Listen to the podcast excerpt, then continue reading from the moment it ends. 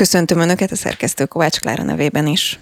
A húsvét a kereszténység legnagyobb ünnepe, de hogyan ünnepel a világ, és legfőképpen hogyan ünnepelnek a világban az üldözött keresztények? Erről is beszélgetünk mai adásunkban az Trisztánnal, a Külgazdasági és Külügyminisztérium üldözött keresztényeket segítő programokért felelős államtitkárával köszöntöm. Jó napot kívánok! Arról már több aspektusban beszéltünk egyébként itt a Spirit fm is több műsorban, hogy mekkora ünnep ez, és a kereszténység számára milyen kiemelt ünnep, de milyen ünnep, hogyan ünnepelhet az, aki üldözött keresztényként él a világban? Valóban, ahogy a bevezetőben is elhangzott, a húsvét a keresztény világ legnagyobb és legfontosabb ünnepe.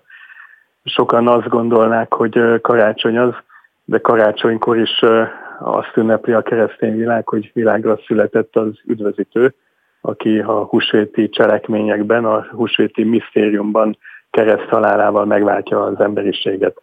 Éppen ezért felekezettől függetlenül nagy a készület ilyenkor, és az egész liturgikus évnek, az egész egyházi évnek ez a, a csúcspontja. Ami viszont tragikus módon kapcsolódik ehhez, hogy ezt a húsvétnak a kiemelt jelentőségét a kereszténység és a keresztények ellenségei is tudják. Éppen ezért az volt a, a sajnálatos és nagyon szomorú tapasztalat az elmúlt években, hogy a különböző terror szervezetek, a különböző keresztény ellenes mozgalmak éppen erre az ünnepre időzítik általában a legerőszakosabb és a legvéresebb támadásaikat. Nem azért beszélek erről, és mindenképpen távol áll tőlem, hogy az ördögöt a, a falra fessem, de amióta a Hungary Health Program létezik, azóta nem volt olyan névünk az elmúlt hat évben, hogy megkaptunk volna a húsvét idején híreket támadásokról, és nagyon sok esetben az üldözött, megtámadott ünneplő keresztényeknek a segítségére is kellett sietnünk. Ennek ellenére, ha azt vizsgáljuk meg, hogy hogyan ünnepelnek az üldöztetésben, fenyegetésben élő keresztény testvérek a, a világban, akkor azt látjuk, hogy van egy egészséges dac a keresztény, kereszténység üldözőivel szemben. Egy olyan dac, egy olyan megélt és megvallott hit, ami arra vezeti ezeket a gyülekezeteket, hogy csak azért, mert fenyegetést szenvednek el, csak azért ne vonuljanak vissza a templomok falai közé, ne tartsák titokban az, az ünnepüket és a húsvéti feltámadásnak az örömét. Éppen a nap kaptam a húsvéti ünnepkörnek, illetve a nagy hétnek a kezdetét fémjelző virágvasárnapi ünnepségekről képeket Irakból, a Ninivei fensikről. Azokról a településekről, amelyeket 2014. augusztusában az iszlám állam terror szervezet lerohant, ahonnan elüldözték a, az összes keresztény lakost, ahol nagyon sok keresztényt az elé, a válaszút elé állítottak, hogy vagy megtagadják a hitüket, áttérnek muzulmán vallásra, vagy pedig megölik őket.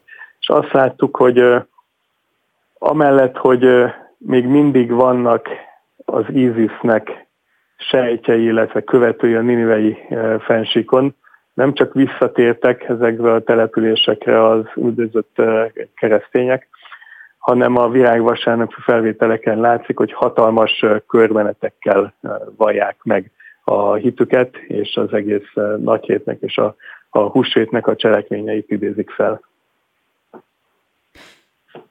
Mennyire nehéz így ünnepelni, és miért nem adja fel az ember ilyenkor azt, hogy mondjuk gyakorolja a vallását, és inkább titokban tegye ezt? Mi az a, az a hit, az a motiváció, ami ilyenkor az emberekben dolgozik? Nehéz ünnepelni, hiszen a terror szervezeteknek, a, a keresztény ellenes szélsőségeseknek nem az a elsőleges célja, hogy minden keresztényt meggyilkoljanak egytől egyig, hanem a céljuk az, hogy félelembe tartsák a keresztény vallású embereket, hogy elüldözzék őket az országukból, a, a szülőföldjükről. Tehát éppen ezért a támadásaik azok a lehető legvéresebbek és a legkegyetlenebb szoktak lenni, azért, hogy demoralizálják a keresztény hívőket. Tehát ami, hogy ők akkor győznek, hogyha a keresztények titokban ünnepelnek.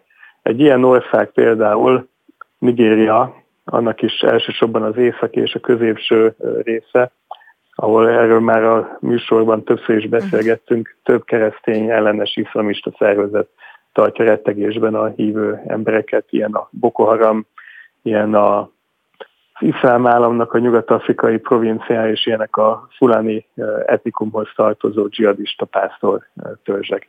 És ez az az ország, ahonnan minden egyes húsvéti alkalomból ünnepről, ünnepi időben mindig kapunk szörnyű rémtettekről híreket. Van olyan, hogy templomokban mészállást tartanak, és van olyan is, hogy a nagyhét időszakban elrabolnak papokat, akik aztán sose kerülnek elő, vagy éppen nyilvánosan kivégzik őket.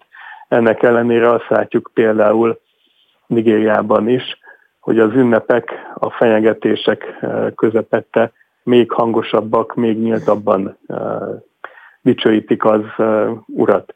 Úgy tűnik, hogy a keresztény hívek ezeken a helyszíneken, szubszarai Afrikában, közel-keleten, távol-keleten és, és közép-ázsiában értik és megértik azt, hogyha ők titokban ünnepelnek, hogyha ők zárt ablakok, ajtók mögött visszahúzódva lakásokban emlékeznek meg a húsvéti bibliai cselekményekről, akkor ezzel a, a gonosznak adják át a, a győzelmet.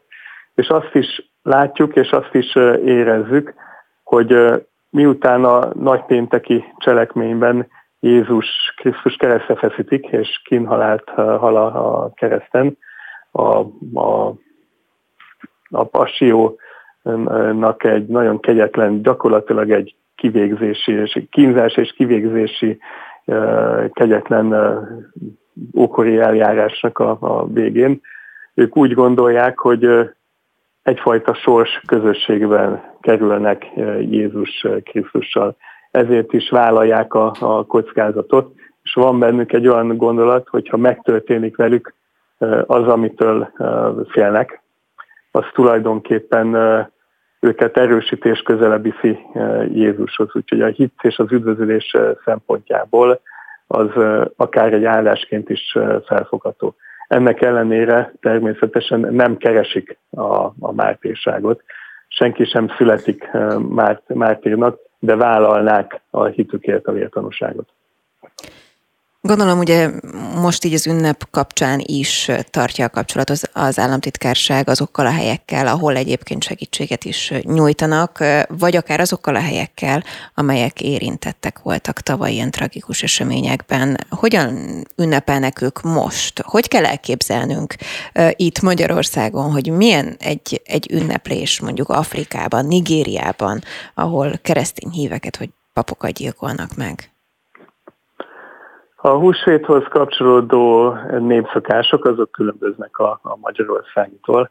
Nehéz lenne elképzelni a mi népszokásainkat például a nigériai szavannán félsivatagos területen, vagy éppen a, a szubtrópusi, trópusi tájakon. De azt látjuk, hogy a, még a friss támadásoknak az élményei után is változatlanul, nem, nem hajlandóak változtatni az ünnepésnek a, a, a módján. És valóban így van, mi tartjuk a, a kapcsolatot. A, nem lehet, nem akarunk túlzóan pessimisták lenni, még egyszer, nem festjük fel az ördököt a falra, de a rossz tapasztalat azt mutatja, hogy a Hungary Helps programnak és a munkatársaimnak és jó magamnak ilyenkor bizony ügyeletben kell lennie. Húsvét vasárnap az elmúlt évek során mindig kaptunk értesítést támadásokról, és ilyenkor, amikor ennek volt értelme, meg volt módja, azonnal segítséget is nyújtottunk. Egy ilyen eset 2019, amikor Sri Lankán dzsihadisták megtámadtak három templomot, és ezen kívül még éttermekben húsvétot ünneplő keresztényeket. 2019-es támadás során több mint 240 embert gyilkoltak meg egyetlen egy nap leforgása alatt. A három templomban, tehát a húsvéti istentiszteleten, valamint a húsvéti szentmisén vettek részt hívek, és, és a legszentebb, legnagyobb ünnepüket ünnepelték. Tehát még egyszer több mint 240 embert gyilkoltak meg, különös kegyetlenséggel. Volt egy olyan templom, ahol gyermekek játszották el a misztérium játékot, és a gyermekek közé rohantak be öngyilkos merénylők. Ekkor a silankai esetben a, a helyi katolikus egyháznak 20 millió forintos gyorsegélyt adott Magyarország a Hungary Helps programon keresztül. Mindig arra adjuk, amire a legnagyobb szükség van. Ebben az esetben a hívek, amire felhasználták a támadásban árván, illetve fél árván maradt gyermekeknek az ellátása volt a, a tragédiát, a támadást követő hónapokban. Az is egy nagyon riasztó és egy nagyon súlyos tünet, azt hiszem nevezhetem tünetnek, hogy hogy reagált a Magyarországon túl a nyugati világ erre a, a támadásra. Voltak karitatív szervezetek, akik segítséget küldtek, volt néhány politikai vezető, aki részvétét fejezte ki, de a nyugati liberális politikusok látányosan próbálták elkendőzni azt a tényt, hogy itt üldözött keresztényekről volt szó, őket érte a támadás. Próbálták eltagadni, hogy ez egy keresztény ellenes támadás volt. És egy, hát egy máig emlékezetes, visszataszító jele volt ennek, hogy gyakorlatilag egy kommunikációs iránymutatás követve olyan nyugati vezető liberális politikusok, mint Hillary Clinton és Barack Obama következetesen kerülték a keresztény szót, amikor leírták ezt az esetet. Ehelyett alkottak egy teljesen nonsens kifejezést az ő olvasatukban és megjegyzéseikben a támadások áldozatai húsvét imádók, tehát Easter worshipper voltak. Ez az a terület, ahol a humanitárius segélyezés mellett gyakorlatilag a politika és a, a nyilvánosság szinterén is ki kell állnunk az üldözött keresztények mellé, mellett legalább azzal, hogy, hogy felfedjük a valóságot, azzal, hogy miért támadták meg ezeket az embereket. A közelmúltból, tavalyi évből egy hasonló támadás, amikor volt, amikor a Hungary Health azonnal közbelépett. A húsvéti ünnepkört lezáró pünkösdi ünnepen Nigériában, közép-Nigériában Ova településen dzsihadisták rontottak be egy szentmisére, egy katolikus templomba, és ott több mint 40 embert meggyilkoltak. Akkor erről az esetről abban a rádióműsorban, akkor, akkor egy rádióműsorban már beszéltünk, így akkor elmondhattam azt, hogy Magyarország ebben az esetben is néhány nap leforgása alatt azonnali gyorsegélyt küldött a katolikus érsekségnek. Ezt a Magyarországról érkező segét pedig egyrészt a súlyosan sérült túlélőknek a gyógykezelésére fordították, ezen kívül pedig, és ez egy nagyon szörnyű állapotot sejtett, azoknak a családoknak, akiknek nem volt anyagi lehetőségük, pénzük eltemetni a halottai, halottaikat, abban adott hozzájárulást ez az adomány, hogy megadhatták a végtisztességet a, a szeretteiknek. Tehát ilyen tragikus körülményekről van szó, és azt tapasztaljuk, és azt látjuk, hogy például ebben az Ova a településnek a katolikus templomában, azon a helyszínen, ahol ez a kegyetlen vérengzés volt, hívőknek a sokasága fogja megtölteni a mostani ünnepek során is a templomot. Beszéljünk egy kicsit pozitív dolgokról is, bár nagyon nehéz nyilván egy ilyen téma kapcsán, de nemrég posztolta a Facebookra, és szeretném, hogyha ezt elmesélni egy ilyen pozitív történetként, hogy felemelő volt látni, hogy miként ünneplik a virágvasárnapot az iraki keresztények egy olyan helyen, ahol szintén volt egy támadás, de a Hungary Hubs programnak is köszönhetően most újra tudnak méltóképpen ünnepelni. Mi ez a hely? Ez a programunknak az első támogatási helyszíne. A, még egyszer, tehát a Ninivei fensikról van szó, ősi bibliai vidékről beszélünk, hogy a, aki ismeri a Szentírás, ott is a, a Ninive, mint földrajzi név, az többször előkerül, és valóban 2000 éve élnek itt keresztények.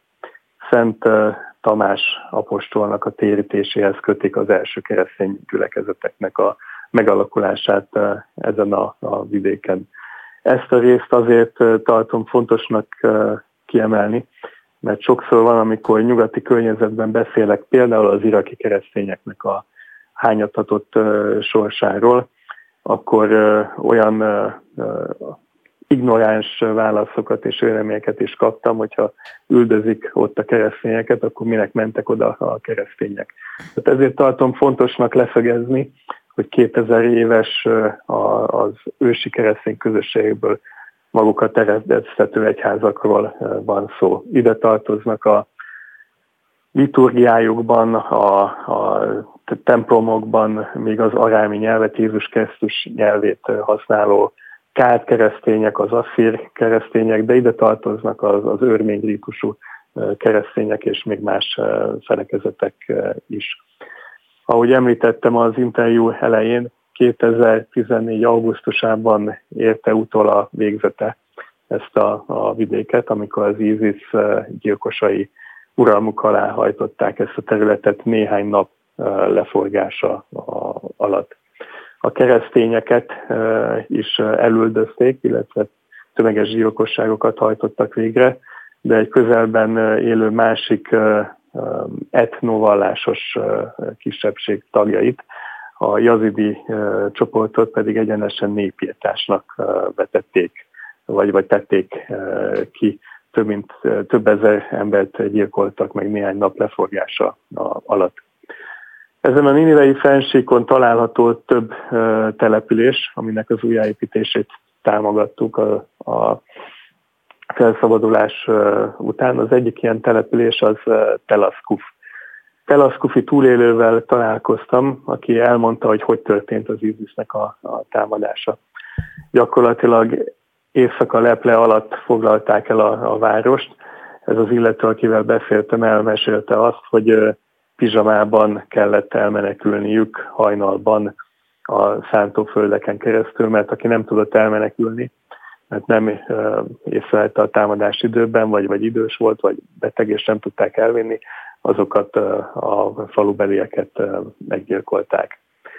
Másik helyszínen, Karakosban, ott magam is jártam nem sokkal a felszabadulás után, Egyrészt azt láttuk, hogy a, a város, ami valaha egy több tízezres város volt, Iraknak a legnagyobb keresztény többségű városa, az épületeknek. Olyan egyharmada teljesen romos volt, mindenfelé alá volt aknázva, és az ISIS-nek a, a terroristái gyakorlatilag bunkerrendszerből a, a, a város alá egy egész föld alatti várost építettek föl amin kezdték a pusztító munkát, azok a vallásos helyek voltak. Az ott jártamkor is még teljesen lerombolt templomokat láttam. És az volt nagyon feltűnő, hogy nem csak arról volt hogy lerombolták a templomokat, hanem és egyfajta ilyen tökéletes precizitással meggyalázták azt. Tehát nem hagytak egyetlen egy kegyszobrot vagy kegyképet érintetlenül, mindegyiket el, elcsúfították, megégették, összetörték, aztán látszott, hogy több helyen kegytárgyakat lőgyakorlati célpontnak használtak. 2016 környékére felszabadult a Ninivei felség, a fővárosát leszámítva Mószult, ahol másfél éven keresztül tartott az ostrom állapot, és a pusztítás az, az nehezen volt leírható. Én is, én is saját szememmel láttam, hogy mit jelent egy ilyen háborús pusztítás, de nehéz ezt úgy megfogalmazni, hogy ez pontosan leírja. Ősi települések, ahol virágzó élet volt, szellemvárosok ká váltak, ahol minden romos, és ez megmaradt ez a, ez a kis részlet, jobb hiány a feltárt taposó aknákat, azokat felmosó bödrökkel, felborított felmosó bödrökkel jelezték az, az, az emberek, hogy oda mások kerüljék el azokat a, a területeket. A legnagyobb kihívás ezt követően az helyi egyházak és a velük együttműködő Hungry Helps program előtt talán nem is az épületeknek az újjáépítése volt, hanem annak a bizalomnak a megteremtése, hogy az onnan elmenekülő keresztények visszatérjenek. Egyrészt, mert nem érezték magukat biztonságban, már, mert bár a kalifátus, a kvázi államalakulat szintjén az ISIS az összeomlott, de még terrorsejtjeik ott a környéken is megmaradtak, de másrészt nem bíztak meg a muzulmán emberekbe, akikkel generációkon keresztül együtt éltek, mégis amikor az ISIS bevonult, akkor nagyon sokan közülük elárulták a, a keresztény szomszédaikat, és sokszor a, a keresztény barátaikat, vagy barátoknak hitt keresztény családokat. Úgyhogy amit a mi részünkről meg tudtunk tenni, azt a hozzájárulást mi megtettük, és segítettünk az újjáépítésben, de azt láttuk, hogy mérsékelt volt a, a visszatérés ezekre a, a területekre. Amit még meg tudtunk tenni az újjáépítés után, hogy a, a gazdaság, a megélhetéseknek, a munkahelyeknek a újra teremtéséhez is hozzájárultunk. Például egy Alkos nevű településsel a Magyar Ökumenikus Segélyszervezettel együtt mint a farmokat építettünk és telepítettünk, ami számos visszatérő keresztény családnak megélhetést ad. És nagyon hosszú időbe fog telni, ameddig begyógyulnak a, a sebek, de megindult egy visszaáramlás. Ezért osztottam meg a, a személyes közösségi média felületemen, a Facebook oldalamon azokat a képeket, amik egyfajta örömhírként is tekintetőek. Az látható, hogy nem csak visszatérnek a keresztények, hanem újra teljes nyíltsággal és örömmel ülik meg a, a vallási ünnepeiket. A képeken láthatóak, ahogy pont az előbb említett karakos településen vége láthatatlan sorokban mennek az emberek a virágvasárnapi körmeneten. Kettő percünk maradt, és bár nagyon szerettem volna behozni ebbe a beszélgetésbe, hogy úgy emlékeztem, hogy húsvétkor szokta közéteni adatait az Open Doors nevű szervezet arról, hogy hány üldözött keresztény tartanak számon a világon, és ahogy itt közben rákerestem, láttam, hogy van ezzel kapcsolatban is friss adat, hogy most már több mint 360 millió embert tartanak így nyilván. Legközelebb szeretném, hogyha erről is beszélnénk, mert végszóra egy percben, hogyha megengedi egy picit személyesen kérdezem, hiszen tudom, hogyan is családapa, hogyan ünnepel, hogyan telik a húsvét, az ünneplésem. Ez az időszak.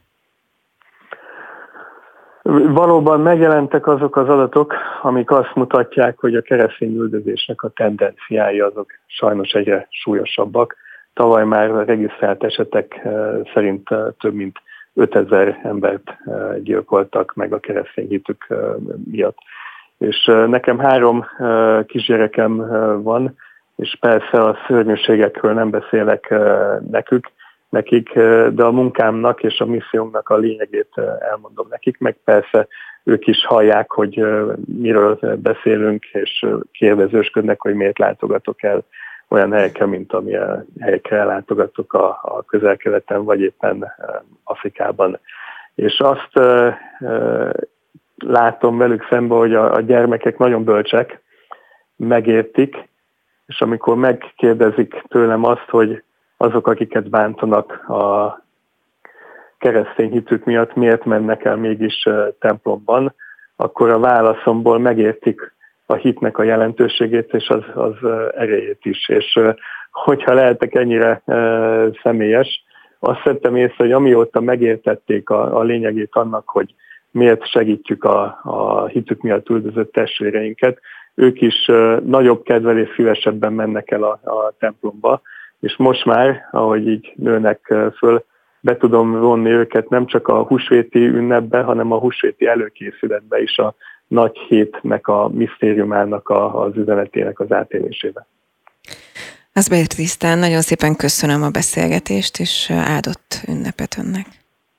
Köszönöm szépen, és én is áldott ünnepet kívánok, áldott húsvétot kívánok a Spirit FM minden dolgozójának és a kedves rádió is. Köszönjük!